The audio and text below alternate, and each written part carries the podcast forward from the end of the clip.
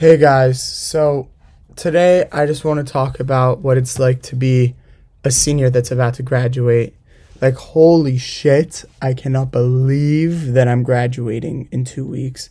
I remember Rodeo, all my friends could probably tell you Rodeo was nuts.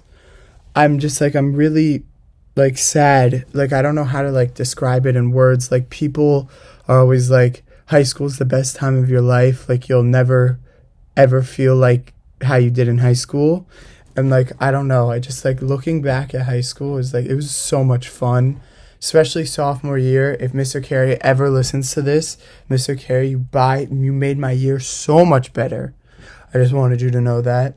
I had a great basketball year, you know, everything was so much fun that year. But COVID really ruined my high school experience, you know. We really didn't have school for almost a year, pretty much a year actually. I never really got to drive onto campus. I never really got to, you know, live the senior life.